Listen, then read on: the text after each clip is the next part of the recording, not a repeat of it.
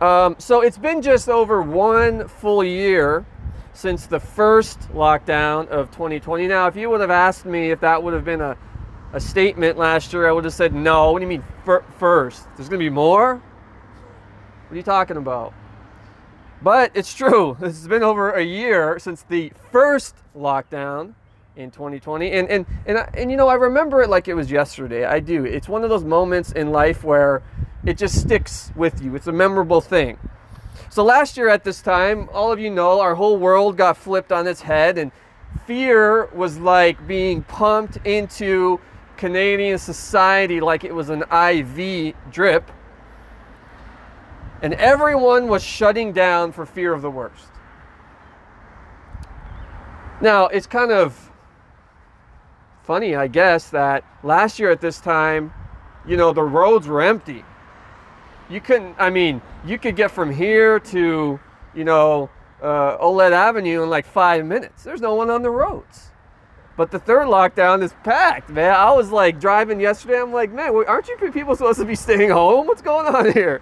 So everything was shut down. It was crazy. And I remember I was at work on uh, on Thursday, this past Thursday, and and my phone buzzed, beep, uh, uh, Amber Alert, and, uh, and, and and so I looked at it and to see that the government had messaged me saying, uh, telling me to stay home.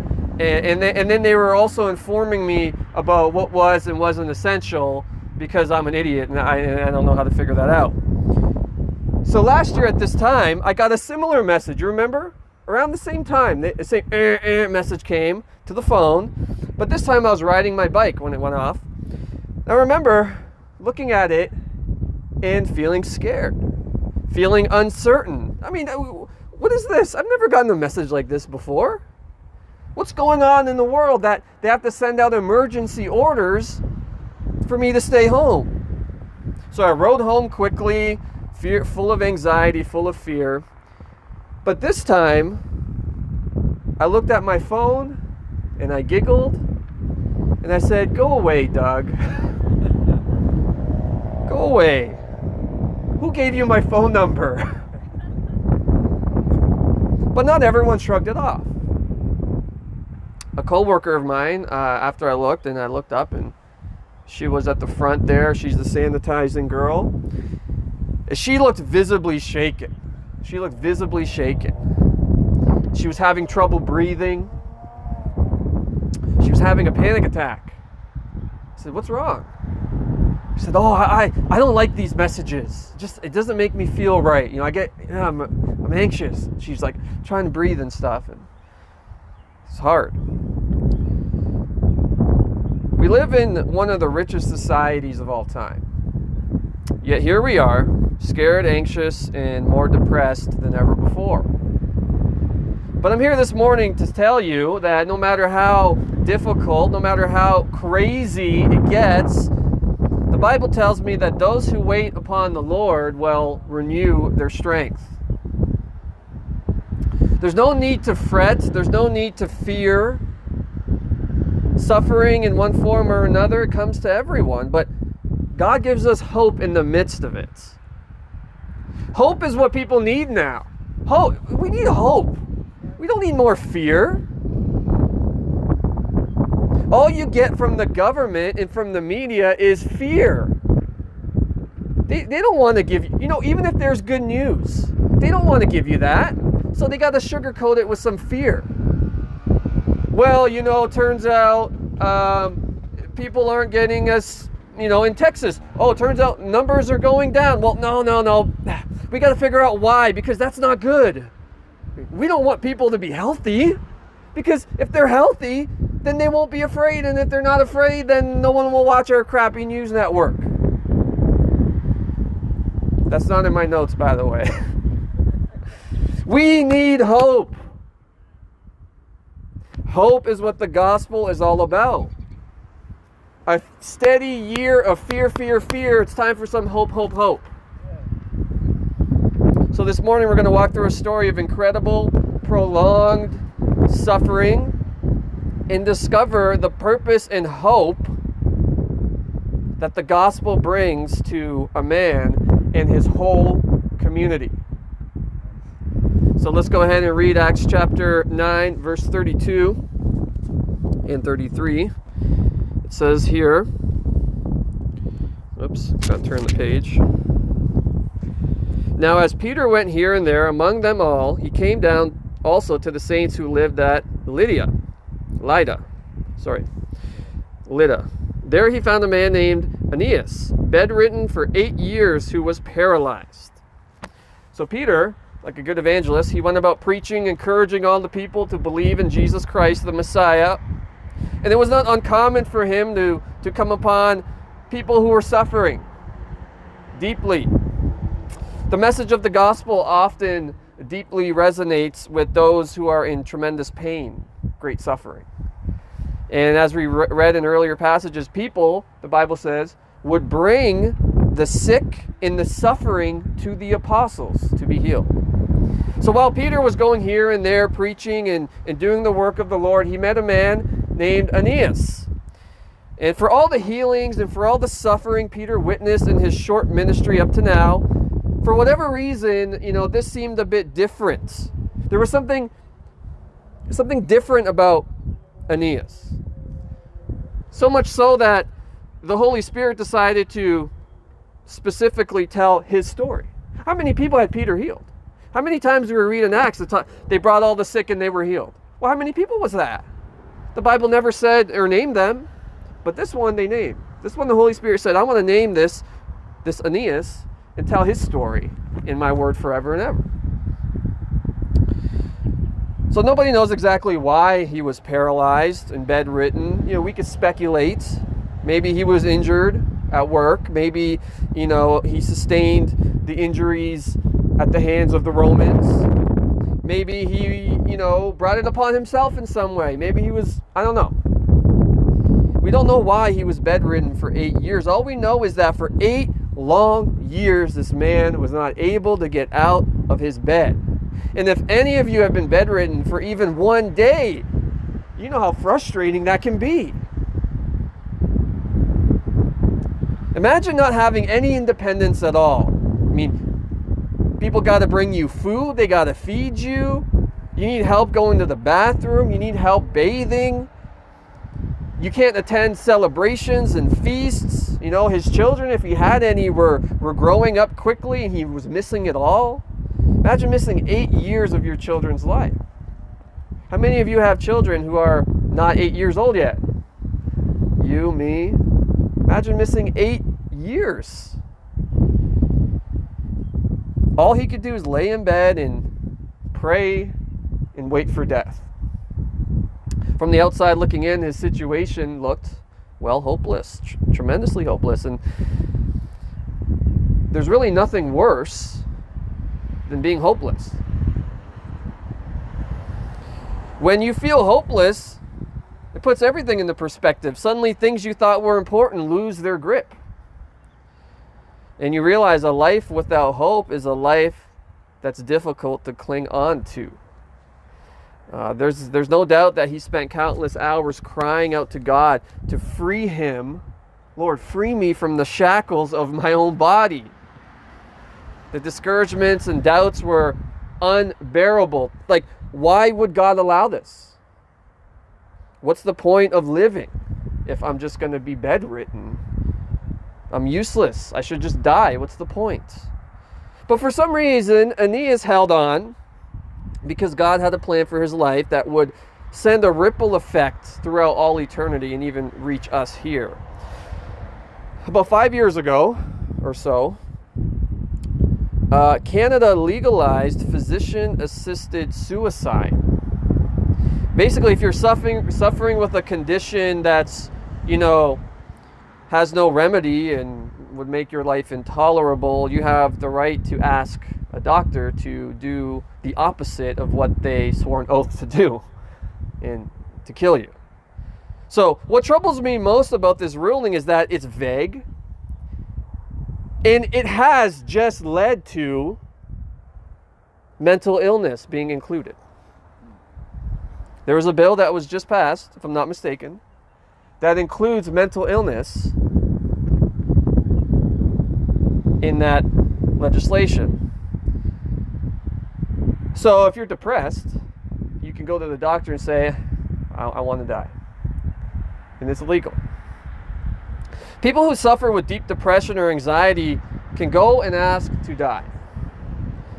I recently read an article by a man who suffers with depression who said this Those with mental illness should have the right to die with dignity.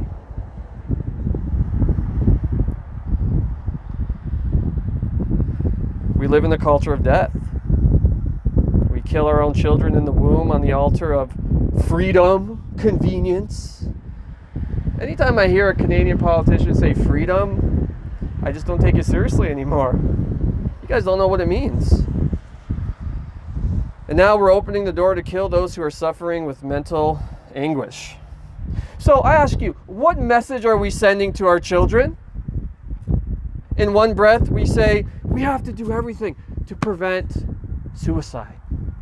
Bell, let's talk. Every year, Bell, let's talk. Let's talk about mental illness. And then in the next breath, we say, well, let's just kill them. Let's give them the right to die. Let's not fix the problem. Let's not put resources. To, we'll talk on Bell Let's Talk Day, then we'll kill you tomorrow. It's evil. And having myself suffered with anxiety and depression, I have to stand against this evil, this wicked, demonic trash. Our responsibility is not to kill those who are suffering, but to support, love, and do all we can to alleviate it. And to ensure that they know their life is still valuable, they're still loved. This is a huge reason why lockdowns are so wicked and evil before the Lord. It's throwing people into unnecessary despair and causing them to want to die in an effort to save us from a virus that could kill us, the government has driven people to such a point of despair that they don't even want to live. We live in a country where your mental health must be sacrificed on the altar now of compliance because we're all in this together. Who cares about your mental health? We're in a war there's going to be casualties. And maybe your mental health is the casualty. Oh, you're depressed, you're suicidal. Well, that's too bad. Know, if you try to be a human and go to a birthday party, we'll find you and then we'll slander you and say that you're a hater of humanity and science. If the government's unbalanced response to the coronavirus has revealed anything, it's that this country loves death and hates freedom. That's what it's revealed. But thanks be to God that Jesus comes to free us from our slavery and to liberate us true purpose and freedom to pursue and to love God. If Aeneas was living in Canada in 2021, he undoubtedly would have been a candidate for physician assisted suicide. And I'm thankful, you know, for medicine. I'm thankful for painkillers. I'm thankful for those technologies that uh, help people to die with less pain and with their families by their side.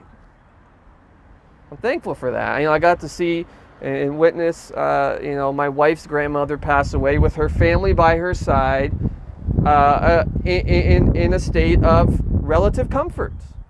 That's good. That's good. But we mustn't ever play God.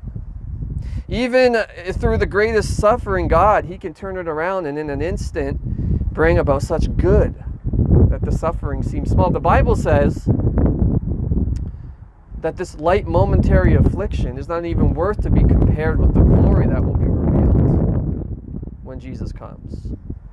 Christianity is the message of the truth of the historical event of the resurrection of Jesus Christ. The whole thing is built on life. Jesus said, I am the way, the truth, and the life. He didn't say, I'm the way, the truth, and the death. He said, I'm the life. For Aeneas, his life didn't seem very meaningful. I mean, laying in bed paralyzed for eight years, many in our culture would say, you know, well, that's no life at all, right? Let him end it with dignity. But God said, No. no. I have a purpose for his life. I have hope to impart. And you, mere mortals, don't have the right to say who lives and who dies. Why do you think murder is a sin? God gives and God takes away. I don't know every detail of your life, but the fact is, I know that if you have not already suffered, you will eventually. Suffering comes to everyone in one way or another. I know many, if not all of you, have had moments and you've thought, man, is there hope for me? Is there hope, really? Because I don't see it. Maybe you weren't in a situation like Aeneas was necessarily, but we've pondered and we've been in dark seasons of life, and and if you haven't, then praise God.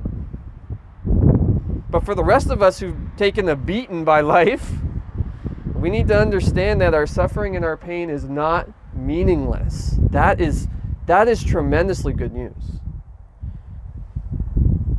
Yes, it's true. It may seem meaningless, but God is in the business of taking the worst pain and redeeming it for his glory and for your good. So consider the cross. Consider the cross. Jesus was perfect he had no sins, not even one. You know, I, I wonder about that, right? Like when, because I have three year olds. I'm going, really? I wonder what Jesus was like when he was three. Sinless, right? Oh, yeah, teaching and teaching the adults in the temple. But like three year olds are tremendously good sinners, you know? They just they just disobey. It's just what they do. Don't touch that. They touch it. You know? Hey, uh, don't put your finger in the socket. What do they do? They try to put it. They just disobey. So imagine being Jesus's like parents. Like uh, you wouldn't even have to tell him what not to do. He just would know already. No sin, innocent and pure. He he went about healing and teaching and bringing life to people. And what did he get for his efforts? He was arrested unjustly. He was beaten to the point of, you know, not being recognizable, stripped naked, nailed to a cross with criminals, and he was left to die. Look, if anyone understood injustice, pain, suffering, it's Jesus. It's Jesus. But the cross was not the end. Three days later, we know he rose from the dead. He defeated death. Jesus rose again from the dead uh, after the most heinous and unjust crime ever committed by human beings and is now seated at the right hand of God. The worst event, the worst injustice ever was the cross of Christ, but it was the thing by which God gave birth to the greatest hope ever. So whatever, you know, injustice you're in, whatever whatever suffering you're in, know that without the cross there is no resurrection. God turned the greatest evil ever committed, the crucifixion of the perfect Son of God, and He used it to accomplish the greatest mercy of all time your salvation. Is that good news? Christ gives profound meaning to our suffering, and although we may feel hopeless at times, the truth is, hope has never been closer to the weary heart. Those who wait upon the Lord will renew their strength. Verse 34 here. And Peter said to him, Aeneas, Jesus Christ heals you. Rise and make your bed. And he immediate and immediately he rose. Peter saw that this man was at the lowest point of his life, and he was filled with compassion from the Lord Jesus, and it moved him to action. He looks at Aeneas and he says a simple statement of fact. He says, Aeneas, Jesus Christ heals you. Rise up and make your bed.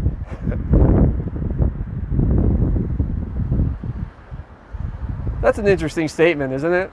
He's been laying in bed for eight years, and the first thing he's told when he can walk again is to make it.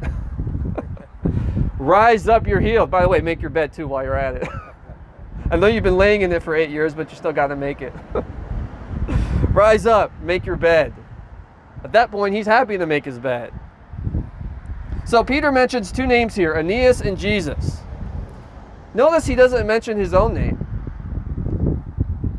what made the difference in Aeneas' life was not Peter, it was Jesus. And Jesus calls him by name. He says, Aeneas, Jesus Christ heals you. And just like that, he rose. Eight long years in bed, eight long, grueling, painful years gone in just an instant. You know, the, imagine the muscular degeneration of a person who hasn't walked for eight years and then just immediately begins walking. No, it would take months, maybe years to rehabilitate somebody like that get back on their feet to make their bed. But Peter makes a bold statement. He tells him to get up and more than that to just to make his bed. Imagine the looks on people's faces when they heard that. Nah, that's not gonna happen. You know, get up and make your bed. Come on, he's been here for eight years, man. Who's this guy? But to make it abundantly clear that Jesus is the Messiah, Aeneas gets up immediately. His legs are strong again. He makes his bed. His bony legs aren't bony, they're strong, able, renewed. Jesus entered a hopeless situation and made the difference. Aeneas waited on the Lord. Oh, how he waited on the Lord. And God renewed his strength. Aeneas was held by his own body in forced isolation for eight years. Now we've been in on off isolation for a year. And Aeneas, he can sympathize with it. He can sympathize with our despair, our feelings of isolation, our feelings of frustration. But when Peter comes and says, In the name of Jesus, get up, he liberates him. Jesus renews his strength. Jesus is the hope, our only hope, to open our eyes and liberate us from this lockdown insanity. So this morning I say, Canada, get up and make your bed. get up and make your bed in the name of Jesus. Aeneas' forced isolation was broken by the name of Jesus. And his was really a forced isolation. We can get up and go wherever we want if we want to. He couldn't. And it was in Jesus' name that it was broken. I'm not talking some Kenneth Copeland, you know, talk to the virus and blow it away with your breath. I'm not talking about that kind of stuff. Aeneas was healed. But understand, after he was healed, there was still suffering in the world. Yeah. Jesus comes with healing, that's true. But more than that, he comes with hope and purpose. This is the power of the gospel that in the midst of our situation, he brings hope, purpose, and freedom. So it's time to rise up Hear the voice of the Lord Jesus and walk. Make your bed. Now, will this virus magically disappear if lockdowns are lifted? Probably not.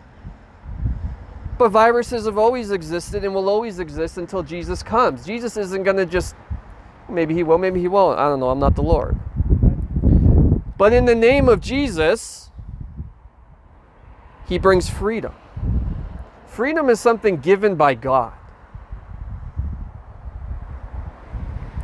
And like Aeneas, we will no longer be paralyzed, but set free to serve God in liberty and in truth. Someone going to say amen or?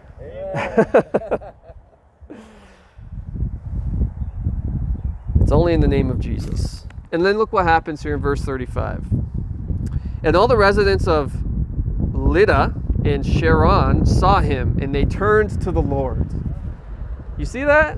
You see what happens when liberty and freedom is proclaimed in the midst of isolation and despair?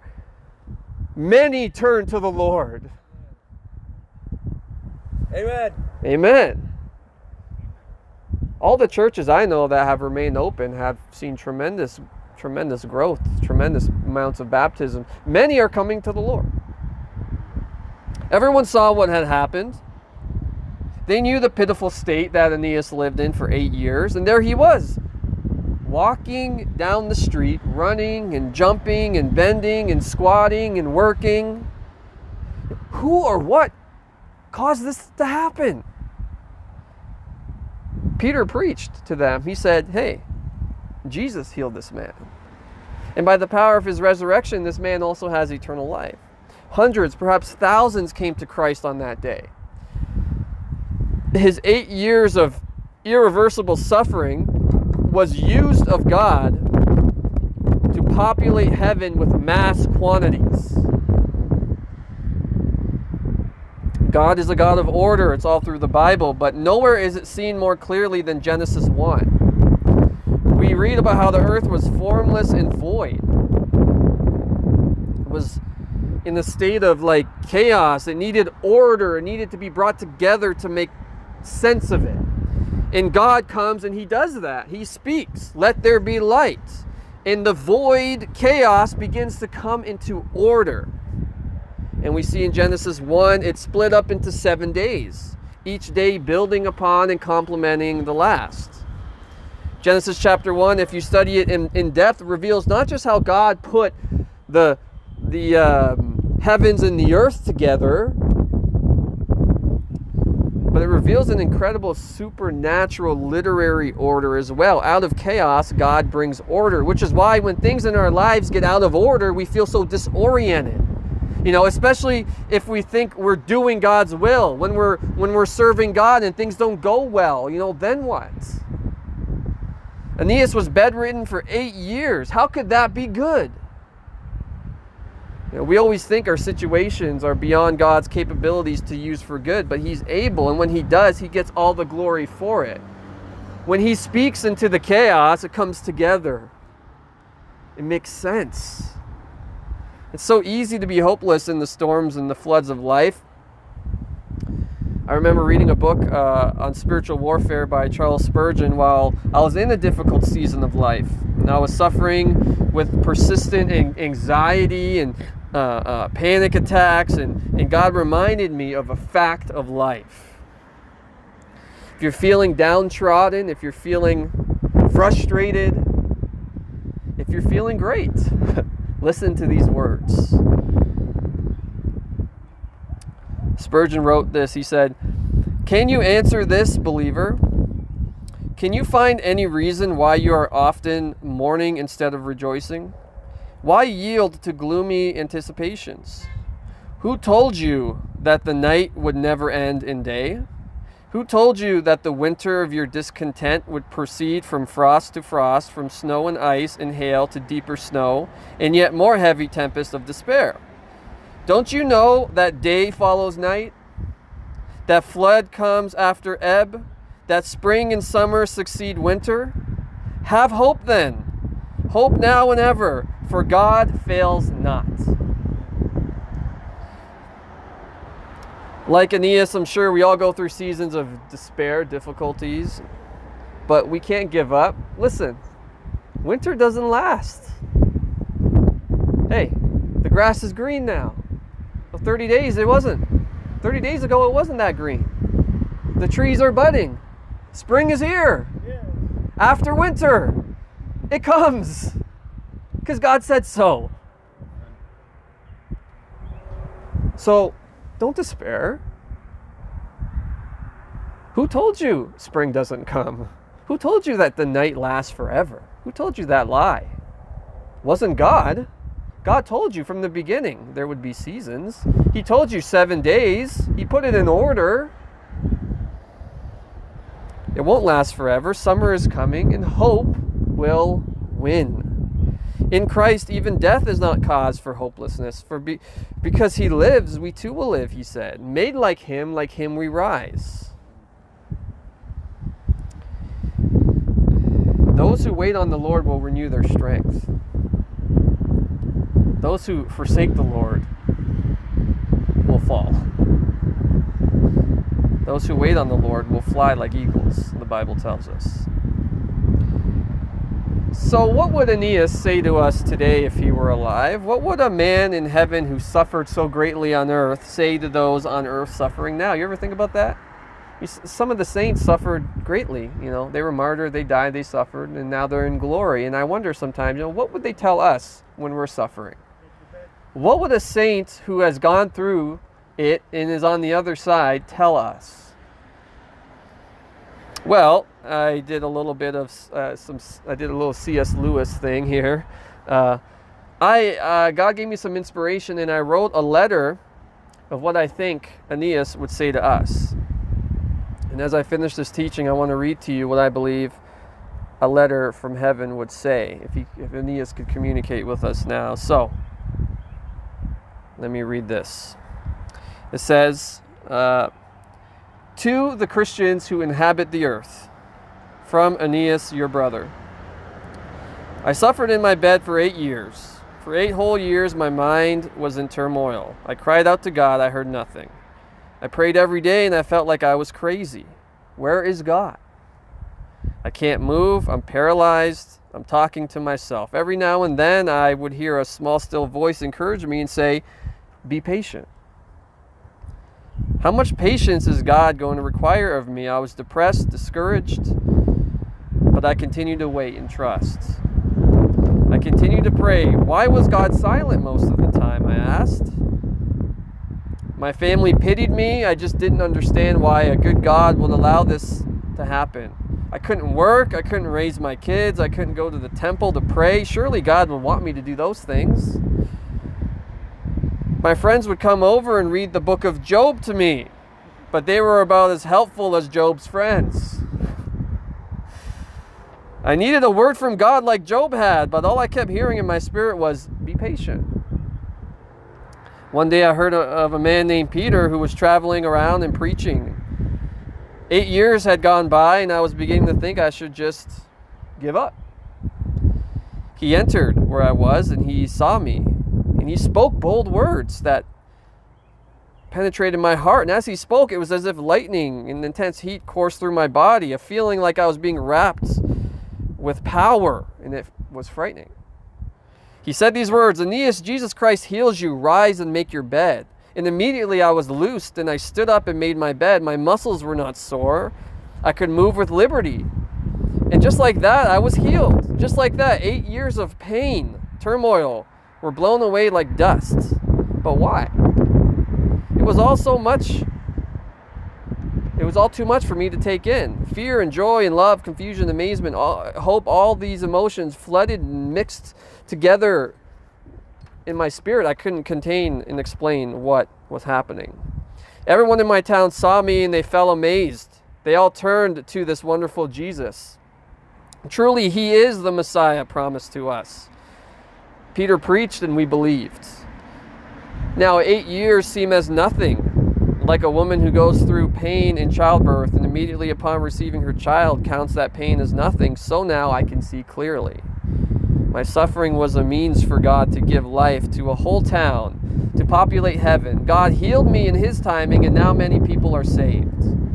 My momentary suffering was a tool God used to crown me with many crowns. Now I am with my healer and my Lord. I see so clearly.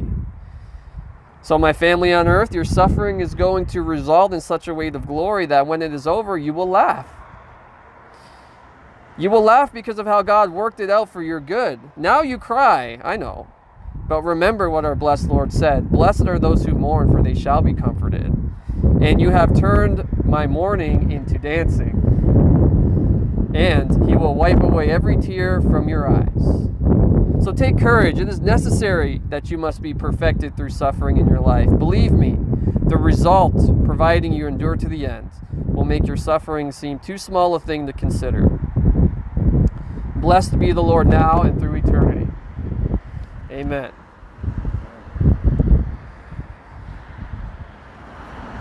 God will have the final say.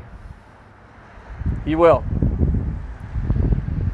As we go through this, I don't know where it's going. I don't know what's going to happen next, but I know one thing for sure that those who wait upon the Lord will renew their strength. I know one thing for sure that when God brings freedom and liberty to a, to, to, to a person, that there is no going back. Those who wait on the Lord will renew their strength. And together, if we, if we endure, we will dwell in such a weight of glory that our suffering won't even be worth mentioning. When we get to glory, you know, I saw a meme about, it was it's like uh, when you get to heaven and you tell a 14th century saint that you left you lived through a plague. It's that meme of Stanley, and he's just like, whatever. Look, one way or another, guys, Jesus is going to win.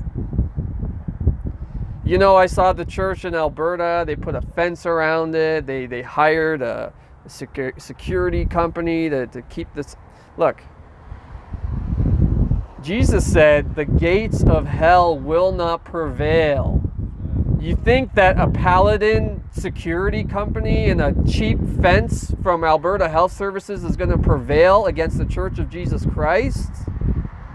You know, I'm encouraged because I watch videos from our brothers down there and they're out there uh, outside the fence. They're laughing, they're having barbecues, they're praying because the Lord has given them such a hope that they that they look at the fence and they look at what's happening and they laugh at it. I'm so encouraged by these brothers because they're out there laughing at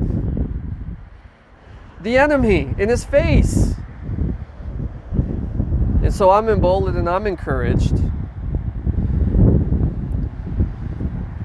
Because even though it looks bad now, this is when God shines the brightest. You know, Spurgeon also said that you can only see the glory of the stars on the backdrop of the dark night. and I don't mean Batman. yeah, look, look up now. Do you see any stars? No, you don't see it. You can only see it when it's dark. God's glory will shine brightest when it's dark, and, and He is. So let's pray together. Father, we thank you for this time together that we could come out here and worship you. Uh, Lord, you are so faithful to us. And we just pray, Lord, I just pray now for strength and for boldness um, for all my brothers and sisters here. Give us strength and boldness, Lord. Help us to be witnesses now. You know, I've been so frustrated for so many months now about how do I be a witness, but Lord, it's time to just it's time to just do it. Stop making excuses and just do it. So help us, Lord. Give us boldness as your apostles. They used to come together and they would pray for boldness. And so we come together now, Lord, and we pray for boldness. Fill us with your spirit. Give us courage. Um, and, and let the world see who you, who you are for who you are. Move us out of the way and let people see Jesus. Let them see freedom. Let them see liberty. Let them see hope. This is what we pray in Jesus' mighty name. Amen.